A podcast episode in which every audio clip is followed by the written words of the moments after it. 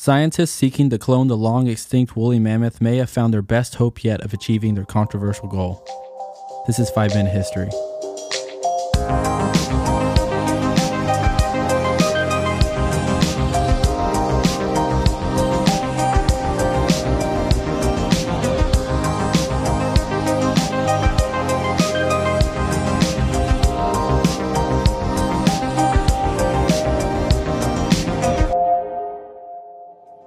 A group of scientists from Siberia's Northeastern Federal University traveled to Maly Lyakhovsky Island in far North Siberia on May 2013 to track down rumors of the woolly mammoth skeleton trapped in the region's permafrost.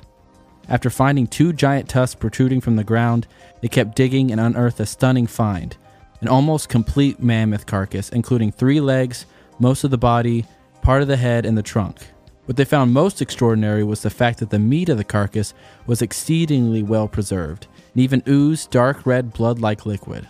The scientists transported the woolly mammoth remains from Maly Lyakhovsky Island to Yakutsk, Russia, where experts were able to examine it over several days before it had been refrozen in order to prevent decomposition. Carbon dating of the flesh revealed that the mammoth, a female that the scientists nicknamed Buttercup, lived about 40,000 years ago. By measuring growth rates on the tusk and teeth, scientists determined that Buttercup probably died in her mid 50s. They also concluded that she gave birth to eight live calves and possibly lost an additional one. Finally, tooth marks on the mammoth's bones indicated that Buttercup appears to have met a gruesome end. They speculate that she may have been eaten alive by wolves or other predators while being stuck in the ancient peat bog. The burning question now is whether DNA extracted from Buttercup can be used to clone the long extinct woolly mammoth. According to an upcoming television documentary airing in Britain and the United States later this month, a team of South Korean biotechnology company Sooam believes cloning may be viable, possibly given the high quality of the specimen.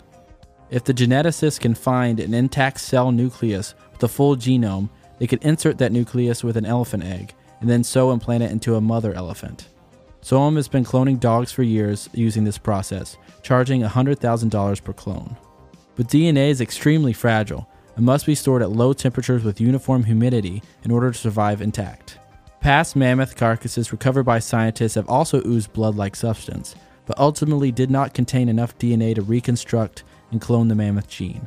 In the case of Buttercup, scientists didn't find any intact blood cells either. The red color of the liquid came from surviving hemoglobin, the protein that carries oxygen in the blood.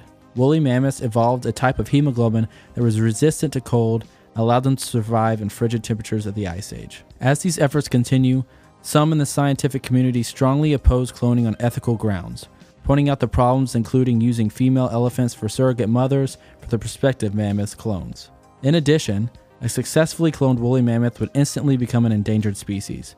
Would have to contend with the modern environments, a life in captivity, among other difficulties. This has been 5 Minute History. Thanks for listening.